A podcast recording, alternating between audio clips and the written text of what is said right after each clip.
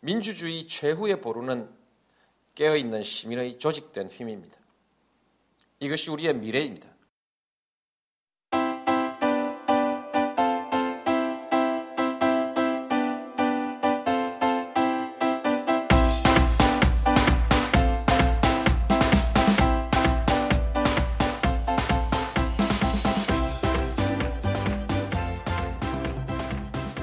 저번 주죠. 뭐 전 세계적으로 가장 핵심 이슈가 하나 발생을 했습니다.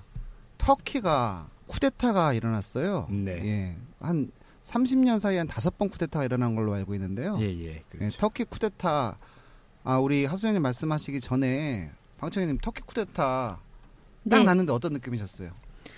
저 그 속초 터미널에서 뉴스로 나온 거 봤는데 진압이 됐다고 이렇게 음. 되는 뉴스를 봤거든요. 근데 그 현재 대통령이 헌법을 뭐 세 번이나 고쳐가면서 이렇게 대통령이 됐다라고 하길래 쿠데타가 진압이 된 게 잘 된 건가 이런 생각이 들더라고요. 우리 박지훈님, 인프님은 터키 쿠데타 소식을 들었을 때 첫 느낌이 어떠셨어요? 어, 터키의 정세에 대해서는 거의 기존에 뭐 국내에 별로 알려진 게 없었으니까 네네. 저도 거의 뭐 문의 아니었었고 근데 그럴 정도로 정세가 불안한 나라인가 그렇게 좀 의아해했던 부분이 있습니다. 음. 그 저는 터키 쿠데타 얘기를 처음에 듣고 올 것이 왔다라고 생각을 했었거든요. 올 것이 왔다라고 생각을 했었고 이 나라는 쿠데타로 먹고 사는 나라 아니었나요? 과거에? 그랬고 그 일각에서는 어, 민주주의 제도 하에서 근대화된 민주주의 국가에서 좋은 쿠데타는 없다 이런 뭐 이런 말씀들을 많이 하셔요. 그런데 터키만큼은 좀 다를 수도 있겠구나라는 생각을 전에부터 좀 해, 해왔던 차에 이 쿠데타가 일어났더라고 진짜 일어났더라고 그래가지고 아 좀 놀라운 일이다. 그래서 아 과거의 쿠데타처럼 이렇게 진행이 되지 않을까라는 생각을 했었는데 과거의 쿠데타라면 아 집권을 해요. 집권을 해가지고 한 2, 3년 사이에 빠지는 거지. 음, 다 숙청시켜놓고 빠지고 민간 이양, 이양을 하고 그 다음에 빠지는 거죠. 뭐 그런 식으로 진행이 되지 않을까 했는데 6시간 만에 진압이 됐습니다. 자 오늘 1부에서는 터키 쿠데타에 대한 아, 집중적인 얘기를 한번 해보도록 하겠습니다. 하소연님 터키 쿠데타 어떻게 보셨어요? 네, 저기 아까 저 말씀해 주셨지만서도 이 터키 쿠데타는 그 다른 쿠데타, 우리나라 쿠데타와는 좀 다른 면이 있습니다. 음. 아, 우리나라 쿠데타는 하고 나면은 지가 대통령이 돼요. 네. 그래서 지가 거의 왕이 되잖아요. 근데 터키 쿠데타는 아, 쿠데타를 하고 나면은 바로 민장 이양을 해요. 음. 어. 그리고 터키라 이 이게 왜 이런 게 있느냐 하면은 정말 이 좀 터키라는 나라의 특수성이 있는데 음. 일단 터키에서 제일 유명한 데 하면 우린 다 이스탄불 네. 기억나잖아요. 네. 근데 이스탄불은 이 보스포러스 해협을 사이에 두고 유럽 쪽에 붙어 있는 쪽 어, 대도시 하나 네. 그 그거 하나 딱 있고 네. 나머지는 다 저쪽에 해협 바깥쪽에 소아시아 쪽에 있지 않습니까? 오디세이 전쟁 이런 것도 음. 그 소아시아 쪽에 있는 네네. 대로 이제 그리스 도시 국가들이 쳐들어간 이런 이야기잖아요. 그러니까 터키라는 나라가 지금 보고 있으면은 그 딱 중간에 있는 거예요. 유럽이랑 아시아 사이에. 음. 특히 아시아라고 하긴 좀 지금 중동에. 그쵸. 그리고 실제로 면적으로 따지면 그 유럽 쪽에 3%가 있고 아시아 쪽에 97%가 있어요. 그렇죠. 음. 그렇게 따지면은 아시아 국가라 그러는데 음. 이스탄불이 또 유럽 쪽에 있네. 네. 예. 그러니까 이게 유럽과 아시아의 딱 중간에 모여가지고 음. 이 나라 자체의 정체성도 첫째 질문이 그거예요. 터키는 유럽이냐 아시아냐? 음, 이 유- 질문이 유로에 가입돼 있지 않나요? 예? 아니요. EU 참 유로랜다. 아, EU EU에 가입할 아 무식해. 그게 저기 터키로는 그 동안에 그 문제도 또 나와요. 음. 터키는 유럽이냐 아시아냐의 네. 문제 때문에 그 동안 계속 유럽에 가입시켜 달라.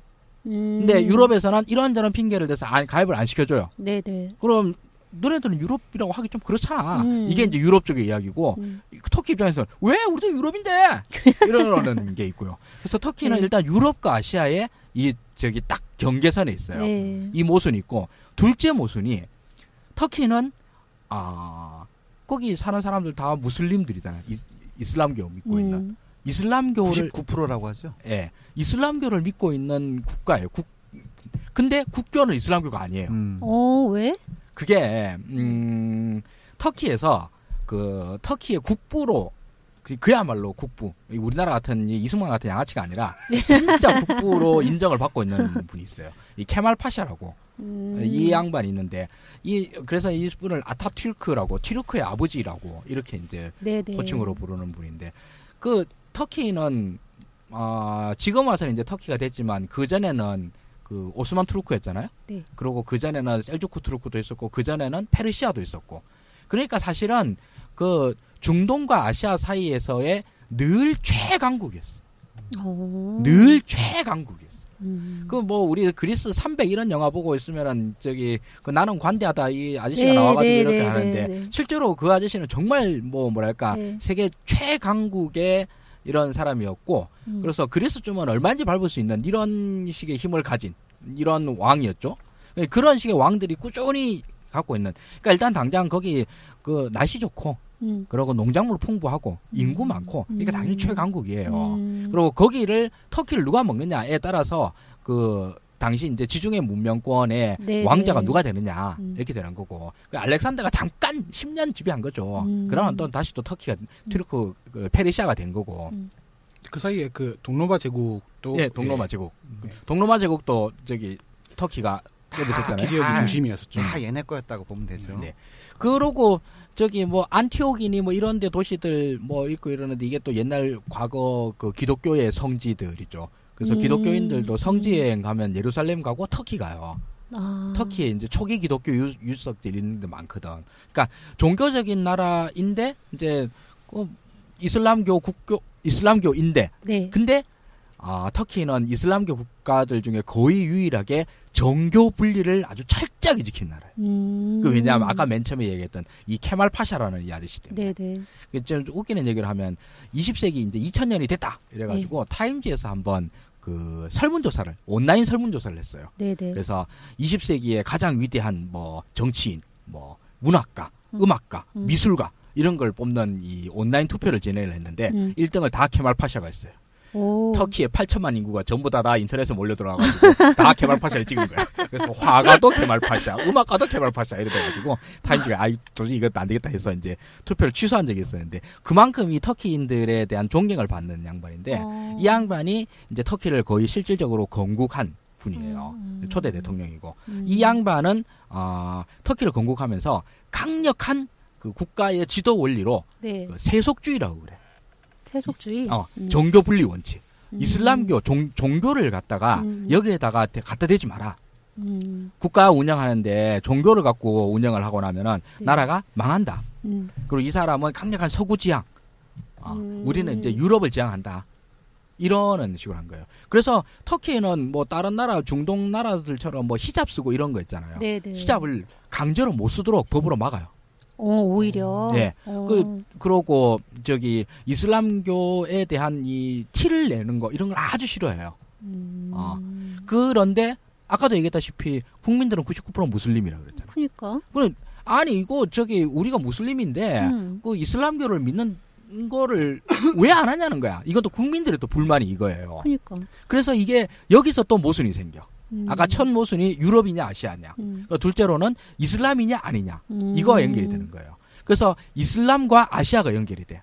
음. 중동, 중동 서남아시아가. 연결이 예, 되고 유럽과 세속주의가 연결이 돼요. 음. 이렇게 돼서 이 양대 모순이 있는 나라예요. 음. 근데 이 양대 모순 중에서 그 정치인들은 자주 이슬람 원리주의의 유혹에 빠져요. 음. 왜냐면 국민들이 다 그걸 믿으니까. 음. 그리고 국민들이 그걸 하지 말라 그러면 또 더 하고 싶은 거야. 음. 그리고 이슬람이라고 하는 종교 원리 자체가 국가의 지도 원리랑 같아요, 사실은. 음. 다른 나라 다 그렇게 하잖아. 음. 다그 여자들은 히잡 쓰고 나오고 아저씨들은 저기 뭐 머리 이상한 네. 모자 쓰고 나오고 음. 이런 식으로 사는 것처럼 음. 터키도 그렇게 하고 싶다라고 하는 국민들의 종교적인 음. 욕구들이 있어요. 네. 이런 걸 받아 안는 정치 세력들이 자주 나와요. 음. 그래서 이슬람 회복을 갖다가 아, 외치는 정치 권력이 나와요. 음. 그러면 이때 세속주의의 강력한 원군이 나와요. 음. 음. 그게 군대인 거예요. 자 여기서 아. 여기서 잠깐 그 우리 케말 파샤 음. 그 음. 롱 파샤 아니. full name은 이제 무스타파 케말 파샤이고요. 이제 우리는 무스타파 케말 아타튀르크 크뭐 이렇게 알고 있습니다. 아타튀르크는 음. 아까 얘기했듯이 튀르크의 투르크의 이제 아버지다. 뭐 이런 뜻인 거고요. 이분이 그러면 왜 자꾸 이런 정교 분리 원칙을 하냐? 정교 분리 원칙을 하냐 이거를 좀 알 필요가 있는데 이 사람이 1923년도에 이제 혁명을 일으켜가지고 오스만 제국을 무너뜨립니다. 음. 혁명을 통해 가지고 무너뜨리는데 오스만 제국의 가장 큰 문제점이 이 사람은 종교에 있다 있었다라고 보는 거죠. 그래서 1923년도에 혁명을 일으킨 예, 혁명으로 오스만 제국을 무너뜨린 다음에 집권을 한 다음에 두 가지 통치 원칙을 정합니다. 한 가지는 정교 분리. 왜? 오스만 제국 니네 그 종교 때문에 이러 이러 이렇게 나라가 어- 어지러워지고 혼란스러워졌지 않느냐. 음. 이것이 이제 몸소 몸으로 체득이 된 사람이죠. 두 번째로는 군사 정부를 지향을 하는 사람. 이 사람은 저 이사 젊었을 때부터 죽을 때까지 군인으로서 이제 아. 예, 자기의 삶을 네. 공부한 사람이거든요. 이제 그런 그 저 기본적인 배경이 있다 그래서 이 사람의 정치 원칙은 다시 한 번 말씀드리지만 정교 분리 그다음에 군사 정책이다. 요 두 가지로 이제 요약을 할 수 있겠습니다. 다음이요. 우리 네. 그래서 터키의 군대는 케말 파샤의 아들이에요. 음. 케말 파샤의 유지를 네, 네. 받드는 조직인 거예요. 음. 그래서 혹자들은 그렇게까지 표현을 해요. 우리는 삼권 분립, 삼권 분립 그러는데 터키는 사권 분립이다. 음. 사부가 바로 군대라는 거예요. 음. 그래서 군대는 아주 자주 그 세속주의를 지키기 위해서 아, 터키 정치에 직접 제- 개입을 해요. 음. 그래서 세속주의 정부가 생기고 나면 다시 군대는 다시 빠져요. 음. 이런- 말씀하시는 세속주의라는 게 정교분리 예, 정교분리 원칙. 이제 다른 이름이 되는 네, 거네요. 이슬람 원리주의에 반대함. 어, 이게 음. 케말 파샤는 근대적 국가를 지향했던 거예요. 음. 사실은 근대적 이- 국가를. 그 전에 이제 이 오스만 투르크가 20세기 될 때쯤 되면 거의 망한 거나 마찬가지거든요. 음. 그뭐 국가 시스템 자체가 완전 박살이 나요. 그런데 나라는 커. 음. 유럽에서도 이게 엄청 그 위기였었거든요. 음. 도대체 저 터키를 어떻게 하느냐, 음. 오스만 투르크를 망한 건 마- 나라는 망했는데 네. 망한 대로 놔두고 나면은 저 뭐 저 큰 나라에서 인구는 또 오죽 많아? 와르르 쏠려들면 어떻게? 그래서 엄청 골치 아팠었는데 거의 케말 파샤가 나라를 만든 거죠. 음. 그러니까 이 사람은 이제 국부로 아직까지 취급을 받고 있고. 그래서 여태까지 다섯 번의 아니 이제 여태까지 네 번의 쿠데타를 통해서 계속 그 터키 정부는 세속주의 원칙을 지켜왔어. 그런데 지금 현 대통령이 아그 인물 인물이에요. 이 에르도안이라고 하는 음. 인물인데 이 에르도안 대통령이 이슬람 원리주의자예요. 음. 이슬람주의자인 거야. 음. 근데 이슬람주의자라고 그러면 아 뭐 국민들을 막 종교적으로 탄압하고 막 그 저기 그 이렇게 할 것 같은데 실제로 이 사람이 굉장한 경제적 성과를 이뤄요. 음. 어. 매년 그동안 터키도 뭐 좀 가난하게 이렇게 못 살고 뭐 등등등이었는데 예. 이 사람 집권 후에 경제 성장률은 뭐7% 10%씩 팡팡 쳐요. 음. 아 그러고 그걸 기반으로 해가지고 이 양반이 또 쇼맨십도 강하고 해가지고 음. 국민들한테 인기가 엄청 많아요. 엄청 많은데 이슬람주의자야. 음. 그럼 여태 이 사람도 바보가 아닌 거죠. 음. 군부가 좀 있으면 또 내가 이걸 티를 내면은 또 날 저기 목을 치러 오겠네? 라안 거예요. 음. 알아가지고 15년 집권 시기 동안에 꾸준히 계속 아 군부로 속가네요. 어. 거기서 음. 자기 말 잘 듣는 애들로 집어넣고 음. 좀 저기 세속주의 원리주의자 원칙주의자 이런 애들을 갖다가 목을 쳐요. 음. 이렇게 해서 계속 15년 동안 그 작업을 계속해. 음. 그럼 자기도 당연히 쿠데타가 무서우니까. 음. 그러면서 터키 내에서 아 도저히 상, 여태까지 저기 정부에서는 상상할 수 없었던 여러 가지 일들을 해 나가요. 이자면 히잡 쓰는 거를 네, 네. 완전 허용한다든지. 그리고 어. 그 터키의 헌법 개정을 통해서 옛날에는 터키 쿠데 터키 군이 쿠데타를 해도 그 쿠데타한 군인을 처벌하지 못한다라고 하는 헌법 조항이 있었어요. 음. 어, 쿠데타를 했는데 네. 케말 파샤가 만들어 놓은 네. 헌법이죠. 음. 그런 걸 막 개정을 하는 거예요. 그 말은 달리 말하면 언젠가의 일전을 갖다가 기다리고 있다는 소리예요. 음. 게다가 군대만 있는 게 아니라 얘는 또 다시 경찰 병력을 엄청나게 키워요. 음. 경찰이 거의 군대야. 음. 경찰에 막 탱크 갖다 놓고 전투기 갖다 놓고 그래요. 음. 우리나라처럼 가스총 들고 있는 이제 순경으로 생각하시면 안 되고 아 우리나라도 가스총은 아니죠. 최루탄 뭐이 정도 수준이 음, 아니고 그런 건 아니고 음. 뭐 이제 사실 이제 기관총을 들고 있더라고 어. 경찰들이. 이- 얘네들은 그걸로 해가지고 저기 투, 저, 저 그쪽 쿠르드 민병대 음. 조지려고. 음. 쿠르드 민병대를 군인이 조지면 군사 분쟁이 되는데 경찰이 조지면은 치안 행위가 되거든요. 그렇죠. 그래서 이제 쿠르드 민병대 조질라고 경찰 병력을 키워. 근데 한편으로는 그게 군부 쿠데타가 일어나면 경찰 병력을 데리고 와가지고 막겠다라는 것도 있어요. 음. 그러니까 이렇게 준비를 단단히 해놓은 상태예요. 음. 단단히 해놓은 상태인데 아 터키에서 어제 그 그저께 이제 쿠데타 뻥 터진 거야. 음. 뻥 터졌는데 뭐 여러모로 좀 이상해요. 음. 일단 그 일단 에르도안 대통령이 대통령궁에 없어요. 음. 대통령궁이 없는데 대통령궁을 점령하려고 그래. 음. 근데 쿠데타라고 하는 게 막 수십만 병력을 데리고 하는 게 아니거든요. 저 그쵸? 몇백 명만 있으면 돼요. 음. 몇백 명만. 몇백 명이 현 집권 대통령만 자르면 돼요. 음. 걔만 인질로 잡아가지고 인질로 잡거나 죽이거나 하면은 쿠데타 그냥 끝나요. 음. 그 그걸 못해서 그렇거든. 근데 그걸 그걸 하기 힘들어서 그러는데 이 양반 대통령도 없는 대통령궁을 점령을 하고 음. 그러고 이렇게 어설퍼? 어, 보통 쿠데타를 하면 쿠데타에 참여한 군은 죽기 살기예요. 음. 아니 여기 실패하면은 그냥 죽어요 그냥. 거기는 근데 처벌을 아 바, 번 이제- 바뀌었으니까. 그러고 아, 헌법 개정이 있었어요. 음. 어, 뿐만 아니라 저기 에르도안 같은 이런 원리주의자 입장에서는 그 아니면 죽이지만 않으면 되지 뭐. 음. 완전 박살을 내놓을 수 있으니까. 음. 그 그런 판국에 총을 든 군인들이 시민들한테 붙잡혀서 매를 맞는다? 이런 건 좀 뭐 좀 이상해도 안, 많이 이상한데. 그 군인 탱크가 지나가는데 탱크 위에 뚜껑 열어가지고 그 군인들을 끌어내가지고 팬다?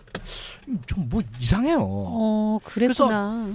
일단 벌써부터 나온 음. 이후로 지금부터는 이게 에르도안의 자작극이 아닌가 이런 얘기까지 나와요.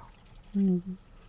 그런 얘기가 나오는데 이거는 뭐 아직까지 나- 뭐 확인된 바는 아니니까. 음. 그러니까 이게 지금 태, 저기 터키 쿠데타의 일반적인 룰은 아, 이슬람 원리주의 정부가 들어서면 세속주의 군부가 들어와서 정부를 전복하고 아, 다시 민간이양을 한다. 그럼 다시 세속주의 정부가 들어선다. 이런 공식을 쭉 따라왔었거든요. 네. 그래서 이번에 터키 쿠데타는 어, 몇 가지 예전의 전례들을 많이 깼어요. 제일 첫 번째 전례가 쿠데타 실패했다는 거예요.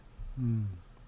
그 전에 계속 성공했는데. 다섯 번째 쿠데타인데 음. 네. 다 성공했었는데 요번에만 실패했다는 거죠. 음. 그 전까지 쿠데타라고 하는 거는 군대가 실패할 리가 없는 거예요. 음. 군대가 그냥 그야말로 그거 하나 다 해요. 음. 근데 이번에는 에르도안이 군대 이 쿠데타에 대한 준비를 아주 충실히 해놨다라는 게 있고 음. 아, 그렇게 그리고 현재 에르도안 대통령에 대한 지지율이 꽤 높아요. 음. 뭐 일단 그 경제 성장률 자체가 받쳐주고 음. 그러고 그 이슬람에 대한 이 욕구들이 있는 네네. 이런 국민들이 있고 네. 그래서 아까 처음에 이유 아니냐 물으셨잖아요. 네. 그러니까 세속주의 정부에서는 음. 우리도 EU에 가입해서 유럽의 일원이 되자라고 음. 하는 게 아주 컸어요. 음. 그런데 에르도안 집권 이후부터 그 목소리가 점점 점점 점점 줄어 들어가요. 음. 게다가 2008년도에 이게 금융이 뻥 터지고 난 다음에 유럽의 위기 터지는 걸 봤잖아요. 네. 그 다음부터는 거의 EU 가입에 대한 목소리가 확 줄어요. 음. 그냥 뭐 저런 저기 저 아사르판에 들어가냐 실제로 음. 들어가도 들어갈 수도 없고 들어가면 터키 망해요. 음. 어. 그런 판국에 이럴 것 같으면 우리가 다시 페르시아의 영광을 재현해 보자. 음. 오스만 투르크의 영광을 음, 제시하자. 음. 우리가 아랍의 맹주가 되면 되는 거 아니냐. 음. 그래서 예전과는 다른 움직임. 아까는 유럽이 되자 세속주의 원칙을 지키자 해서 음. 아시아로 가자. 그래서 중동의 맹주가 되자. 음. 그리고 다시 이슬람을 받아들이자.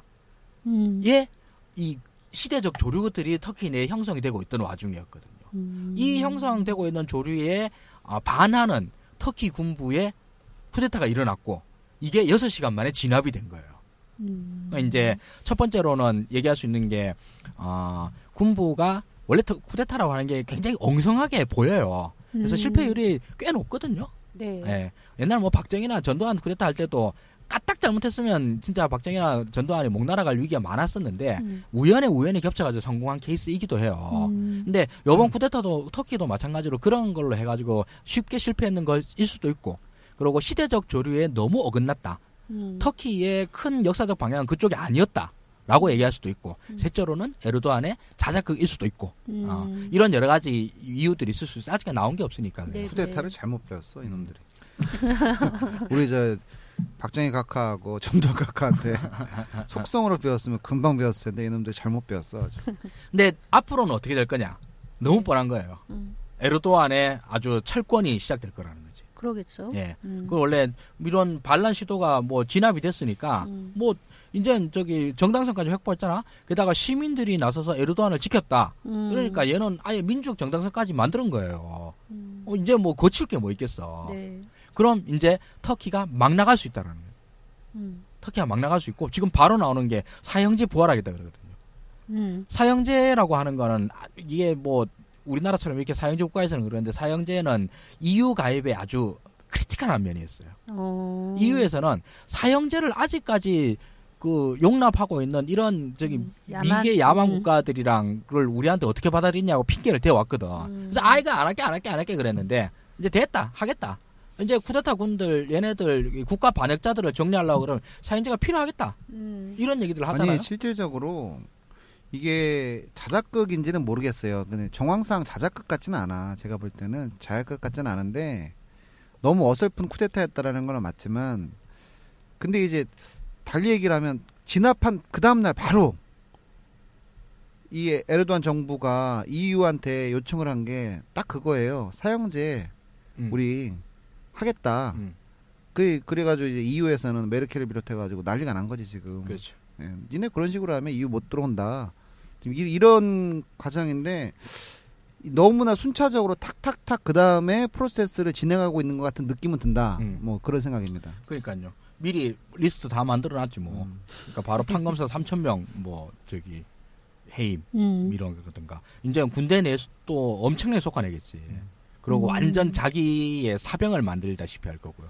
그러니까 이게 아주 복잡해요. 일단 터키 인구가 총 7,500만에서 8천만 정도로 보는데 그 터키의 제일 큰 불안 요인은 그 쿠르드족이거든요. 그렇죠. 음. 쿠르드족이 2천만 명이야. 음. 이 2천만 명이 몰려 살고 있는 동네를 어떻게 하느냐? 이거 계속 독립 요구하지. 음. 와와 그리고 있는데 민병대까지 조직해갖고 있지. 네. 그런데 이 쿠르드족이 어떤 족이냐 하면은 미국과 아주 관련이 깊어요. 어. 쿠르드 입장에서 우리가 독립을 해야 되는데 독립을 하려고 그러면 미국의 원조가 필요하다. 음. 그래서 미국과 아주 가까이 있고 그래서 얘네들이 후세인 저기 이라크 전쟁할 칠 때, 때, 음. 어, 거기서도 많이 참가를 했고 음. 음. 지금은 어, IS랑 전쟁하는데 쿠르드 민병대들이 음. 많이 동원이 돼요. 음. 그러니까 근데- 터키도 실질적으로 IS를 격퇴하는 것을 국가의 정책으로 삼아요. 사- 삼지만 가가지고 쿠르드 민병대만 조지고 IS는 건드리지도 못하고 이제 다시 돌아오는 음. 거거든. 그 아까 이제 하수영님 말씀하셨듯이 그 병력을 경찰 병력이 한다는 얘기죠. 그러니까요. 네. 그러니까 이게 저기 쿠르드 쪽 입장에서는 더 이제 하드한 세상이 열릴 수도 있는 거지. 음. 여기서 이쪽에 우리한테 대한 이제 탄압이 더 심해질 거고. 그러고 이제는 뭐 EU 가입은 아예 물 건너 갈 거고. 아니 뭐 할 생각도 없고 터키는. 음, 음. 어, 이제는 더더욱 아시아 중심으로 아, 이슬람 중심으로 나갈 거고. 음. 그러니까 이쪽 동네에서 어, 굉장히 위험 요인이 또 하나 더 생기는 거죠.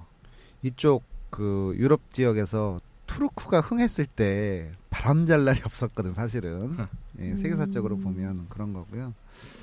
그 하수영님 얘기를 들어보니까 그냥 터키의 박정희네 뭐.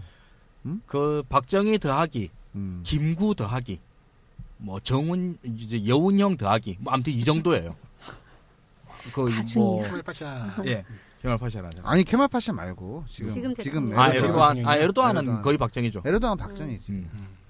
케말 파샤는 그 당시의 상황에서는 상당히 존경할 만한 측면이 있다. 뭐 지금도 예. 다 존경할 만해요. 케말 파샤가 사실은 그 군사 정책으로 인해 가지고 그 군사를 군대 조직을 가장 우선시하는 정책으로 인해 가지고 민주주의가 다른 여- 서, 서방보다는 좀 뒤처진 측면이 있지 않습니까? 음, 네. 그럼에도 불구하고 국민들의 사랑을 받았다라는 것은 사심이 없었다라는 것. 맞아. 예. 그런 건데 이제 이 에르도안은 좀 틀린 것 같아요. 이 사람은 네. 자기가 총리가 총리를 지금 두 번인가 세 번 해먹고 헌법 개정을 통해 지금 대통령까지 오른 거 아닙니까? 네. 그 나는 이제 박정희의 전철을 밟고, 밟고 있다. 음. 예. 그럼 지금 벌써 15년째 하고 있는데 뭐 거의 지금 에르도안 이 추세로 나가면 그 종신 통령이 되는 수가 있죠. 음. 술탄을 획책하는 거죠, 이 사람은. 네. 술탄을. 음.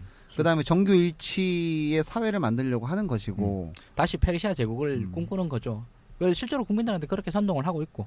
쿠데타 그러면 실패한 게 우리나라 입장에서는 안 좋은 건가요? 그 우리나라 입장에서는 뭐 사실 뭐큰 영향은 없을 거고요. 예. 음. 뭐 어떻게 될지 누가 알겠어요. 이게 터키라는 나라도 지금 정부 여당을 지지하는 분들은 이제 농촌 지역에 있는 분들이고 지방에 있는 분들이고 그다음에 이 에, 에르도안을 반대하는 사람들은 이제 학자층 좀 지식인 그다음에 도시인들이 많이 반대를 하는 측면이 있거든요. 그러니까 그런 면에서 봤을 때는 아 이분은 독재자의 기질이 충분하고 사실은 어 우리가 정보가 없어 그렇지 지금의 쿠데타 세력이 쿠데타 세력이 케말파시아의 마지막 유지를 받드는 것일 수도 있다. 근데 저는 그런 생각이 좀 들더라고요. 이거는. 네, 뭐 일단 쿠데타가 실패를 했으니까 그러고 근데 뭐 아까 자작극 얘기를 했었는데 뉴욕 타임즈에서 그런 얘기하고 막 그래요. 음. 근데 실제로 사람 죽기도 많이 죽었거든요. 음. 200 몇십 명이 죽고 막 이러니까 이렇게 많은 사람들이 죽는 걸 자작극으로 할 리가 있나 음. 음, 이런 생각은 좀 들어요. 자작극은 충분히 가능하죠, 사실은. 어. 자작극이라고 한다는 거, 이 공작 정치라고 한다는 것이 밑에 있는 사람들 다 알게 하는 거 공작 정치는 아니지 않습니까? 예. 네, 그런 건 아닌 것 같고요. 그 이거 관련해 가지고 지금 하수영님 말씀하셨지만 르몽드나 이제 리베라시용 뭐 이런 좀 진보적인 언론들을 들여다 보면 비슷한 논조들이 좀 많아요. 의혹이 가는 측면이 많다. 이렇게 허술할 수가 있는가 뭐 이런 얘기들이 있고 그다음에 이제 유럽 사회의 일원으로서 터키가 지금 떠나가는 것이 아닌가 이런 우려도 좀 많이 좀 얘기를 하고요. 그다음에 가장 우려하는 것은 아까 하수영님 말씀하셨듯이 강권 정치, 예, 폭권 정치가 이제 터키에서 진행이 되고 이것은 또 다른 유럽의 위험 요소가 될 것이다라는 전망이 이제 주류를 이루고 있다라고 볼 수가 있습니다. 네. 이게 사실은 그 에르도안 총리가 집권을 한 시기가 이제 2003년이거든요. 2003년인데 터키도 우리나라하고 똑같이 IMF 구제 금융을 받은 나라입니다. IMF 구제 금융이 어떻게 됐든지 간에 어떻게 어떤 어떤 연유로 되었든지 간에 여하튼간에 미국의 압력에 의해서 IMF 구제 금융을 한 한 170억 달러인가요? 그 정도 이제 받고 이제 처참하게 이제 나라의 경제가 이제 흔들렸던 시기에 이 사람이 짠 하고 나타나 가지고 경제 부흥을 했다 그리고 이제 IMF 구제 금융도 다 상환을 했죠 아마 네. 예, 상환을 하고 그래서 이제 어, 나라의 스타가 됐다 그런 와중에서 욕심이 생겨가지고 총리 해먹고 지금은 개헌을 해가지고 이제 대통령까지 해먹는 중이다 이런 생각이 들고요.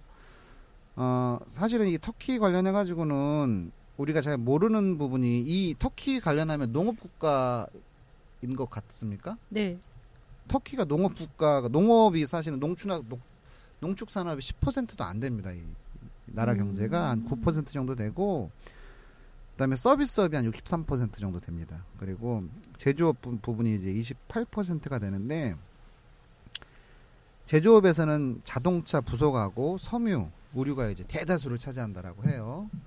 이 자동차 부속 섬유 의류는 옛날에 그러니까 우리가 우리 섬유 의류 대구 뭐 이쪽에 그때 이제 한참 잘 나갔을 때 90년대까지는 그래도 꽤나 잘 나갔었죠. 90년대부터 천천히 이제 중국 시장으로 이제 갔는데 섬유는 세계 5위, 의류는 세계 7위까지 이제 기록할 정도로 상당히 섬유 의류 산업이 발전이 돼 있는 거고 중국 때문에 많이 이제 힘들어했는데 중국이 힘들어진 중국 때문에 힘들어진 이유가 우리나라 섬유 의류 업체들이 중국으로 다 갔거든. 그래서 음. 중국이 세졌다가 이제 중국의 인건비 상승으로 인해 가지고 또 이제 중국에서도 섬유 의료 업체들이 힘들어 고전하는 상황이거든요. 인건비 문제 때문에. 그래서 이제 다시 터키가 제조업으로 어 좀 부흥을 하려는 특히 섬유 의류 산업 이, 이 나라의 기간 산업이라고 할 수 있는 거죠. 산업으로 이제 부흥을 하려는 그런 찰나에 있는 순간에 이런 사건이 있는 거죠. 자, 우리 하수장님 또 네. 추가적으로 아이고, 없습니다. 네. 터키는 이 정도로 좀 마무리하면 될 것 같고요. 우리 지훈님 터키 관련해 가지고 혹시 하실 말씀 있으시면. 아, 아까 서두에서 말씀하셨던 것처럼 네. 저는 그게 그 좋은 쿠데타는 없다라는 음, 그 음. 자체는 절대 예외가 있을 수 없다고 보는 게 저는 뭐 절대적인 민주주의의 그 지지자이기 때문에 아, 그 어, 쿠데타에 의해서 정권이 오갔던 그 어, 경험이 국가적으로 음. 어, 결과적으로 이제 국민의 동의를 받지 않은 것이고 아무리 추후에 그 완성된 정권에 대해서 국민이 이제 추인을 하는 형식이 됐다고 하더라도 성립되는 과정에서는 어, 국민이 동의를 한 것이 아니기 때문에 그래서 계속 이제 정당성 면에서 국민이 계속 반발을 심을 가지고 있었던 게 아닌가 음. 내재된 음. 오랫동안 그런 부분이 있지 않았나 하는 부분이 있고 그 부작용으로 이런 일이 생기지 않았나 하는 생각도 좀 듭니다. 음. 저도 그런 생각입니다. 정치가 계속 왜곡돼 온 거죠. 어, 군부가 어떻게 사부가 될 수 있겠습니까? 음, 그렇죠. 예. 그냥 좋은 쿠데타란 없다라는 대명제는 뭐 변함이 없죠 사실은 음. 변함이 없는데 우리하고는 좀 너무 틀린 쿠데타 문화를 갖고 있다 뭐 이런 측면이 있는 거고요. 아 부연해 가지고 좀 한 가지 더 말씀을 드리면 케말 파샤라는 사람은 아 이렇게 국가로 그 국민들로부터 사랑을 받는 이유 중에 하나를 하나가 이제 찾아보니까 이분은 어 1923년도에 이 사람이 혁명을 했다라고 했지 않습니까? 그다음에 2차 세계 대전도 예언을 하고 히틀러가 계속 이 사람한테 구애를 한다라고 합니다. 그러니까 무솔리냐 하고 같이 세계를 정복해 보자 저희 군발이니까요, 네. 똑같은. 음. 했는데 이제 그럼에도 불구하고 이 사람은 자기의 유언으로까지 절대로 히틀러 쪽하고 붙지 마라. 음. 그런 그 유지를 남겼다라고 합니다. 그래서 그래서 이제 터키라는 나라가 그 뭐 이렇게 폭망하지 않지 않게 됐나 그런 이제 심리가 이제 국민들한테 이제 가슴속에 내재돼 있는 거죠. 이 요번 기회를 통해 가지고 무스타파 케말 파샤 이분에 대해서 좀 알아봤는데 아, 상당히 매력적인 분이더라고요, 사실은. 예. 우리나라 국부 몇몇 분들이 제기하는 우리나라 국부론 있지 않습니까? 그분하고는 너무 너무 차이가 있는. 아 정말 이 나라 국민들은 참 좋겠다, 백성들은 참 좋겠다라는 생각이 들고 터키라는 나라가 사실은 이 우리 우리나라 하고 이제 신라 시대 때부터 이제 좀 관련이 있다라고 이제 하지 않습니까? 환빠적 얘기가 아니라 이제 그건 역사적 사실인 것 같고요. 과거에 이제 돌고리였다라고 하고요. 뭐 그런 얘기들 할 얘기는 많지만 여기서 짧게 끝내고 앞으로는 그럼 어떻게 될 것 같아요, 우리 하소연이 이 터키라는 나라가? 아까 얘기한 대로 뭐 저기 에르도안의 저기 저기 강력한 철권 정치가 시작되겠죠. 음. 일단 당장 뭐 쿠데타 이런 거부터 정리를 해야 될 거지 않습니까? 이유는 물 건너 갔다. 이거는 원래부터 생각 없었어요. 뭐 저- 이유 자체가 지금 망가지고 브렉시트 한다는데 음. 영국도 나가는 이유에 터키가 뭐하러 들어가겠어요 음. 이제. 아니 터키는 지속적으로 그이이 사건 이후에도 이후에 계속적으로 지금 뭐 꼬리를 좀 흔들고 있는 그런 느낌이거든요. 아닐걸요? 음. 이미 터키가 EU에 대해서 그 들어가겠다는 얘기 안 한 지가 한 몇 년 됐습니다. 아니 음. 이유가 약속을 해버렸잖아, 근데 뭐를? 터키 터키의 EU 제, 저, 진입을 약속을 해버렸잖아요. 에이 아니에요. 어? 아니. 터키는 EU에서는 저기 터키 들어오는 게 엄청 신경이 많이 쓰였죠. 일단 아까도 말씀드린 인구가 8천만이에요. 음. 그럼 독일이랑 인구가 똑같아요. 그럼 나중에 유럽 합중국이라고 하는 거대한 목표를 위해서 생각을 했을 때 유럽 내에서의 어, 투표를 한다. 음. 유럽 의회 투표도 유럽 합중국 대통령 투표를 한든 뭘 하든 간에 터키 인민의 손에 의해서 그게 다 결정이 돼요. 음. 누구를 믿느냐에 음. 따라서. 그러니까 아니, 그, 기존에 있던 유럽 국민들이 갖고 있는 터키에 대한 불안감들은 엄청나게 크죠. 게다가 결정적으로 말해서 EU에서는 터키의 8천만 인구 중에서 EU에 가입한다고 하는 것은 노동과 자본의 자유로운 이동이거든요. 음. 그래서 8천만 인구가 유럽으로 자유롭게 이동해 온다라는 걸 도저히 받아들일 수가 없어요. 음. 그래서 터키보다 훨씬 더 허접하고 뭐 말도 안 되는 보이는 조그마한 나라들 이런 나라들은 받아줘도 터키를 못 받아주는 거예요. 음. 아니 그러면 EU가 터키에게 약속한 EU 가입은 쌩 깐다 EU가 이유가 가 약속 저기 확언한 적 없어요. 아, 화가 난적 있어요. 뭐 뭐라고 했나? 예, 화가 난적 2018년까지인가요? 예, 그거는 있고요. 이런저런 조건 다 달았겠죠. 어, 근데 이제 요 요 사건으로 인해 가지고 음. 특히나 그 정교 분리해서 이제 정교 일치로 가는 이 사회적 분위기에서는 못 받는다. 이것을 빌미로 삼을 수도 있겠다라는 생각이 좀 들고요. 그리고 뭐 당장 아니 저 브렉시트 되는 판에 터키 입장에서도 신청한 것도 아마 뺄 거예요. 음. 뭐하러 저 망해가는 유, 유럽에 들어가가지고 망해가는 거에 같이 동참을 하겠어요. 음. 밖에서 훨씬 좋은데 음. 어, 뭐하러 단일 통화 동맹이 묶여가지고 유로화에 무기가 질질 끌려가야 되겠어요. 음. 터키가 그냥 쓰고 있는 게 더 훨씬 더 좋고 자기들 나름대로 해가지고 저 중동의 패권 국가가 되는 게 훨씬 더 좋을 텐데. 이 터키라는 나라는 정말 희한한 게 잘 살지도 못하면서 아니 그러니까 한뭐 1인당 GNP가 한 9천 달러 정도 되더라고요. 이, 음. 이 나라가. 근데 이, 이 나라는 무역하는 나라가 아닌 거예요. 아까도 제조업 뭐 20 몇 프로 이렇게 얘기를 했지만 무역하는 나라가 아니고 내수를 기반으로 해가지고 늘 재정 적자야. 늘.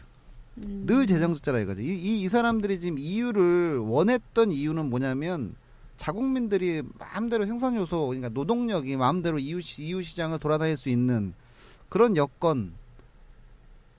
어차피 이, 이 나라들은 무역을 하는 나라가 아니기 때문에 내수 내수를 기반으로 한 경제 시스템이 작동이 되는 나라인데 이유로 묶여지면 여하튼간에 자기네들의 생산 그 노동력 시장이 좀 더 확대가 되지 않을까 이런 이제, 이제 측면 때문에 계속 이유를 공략하고 있는 것 같은데 하수장님 말씀은 아, 이번 건으로 조금 더 멀어질 거다. 그리고 애초부터 이유에 대한 그렇게 큰 뭐 호기심은 없었다 이런 말씀을 하시는 네, 거고요. 에르도안 이후로부터 EU 그거는 많이 줄었어요. 음, 시켜달라 애도 안 쓰고 음.